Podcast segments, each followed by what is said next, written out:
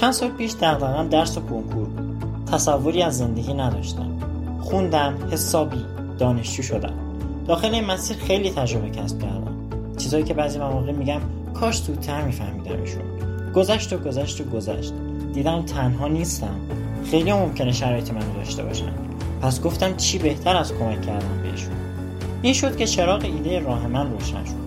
راه من یه پادکسته که به دقدقه هایی که داشتم و مطمئنم شما هم دارینش می‌پردازه. داخل راه من قرار در مورد همه چی حرف بزنیم.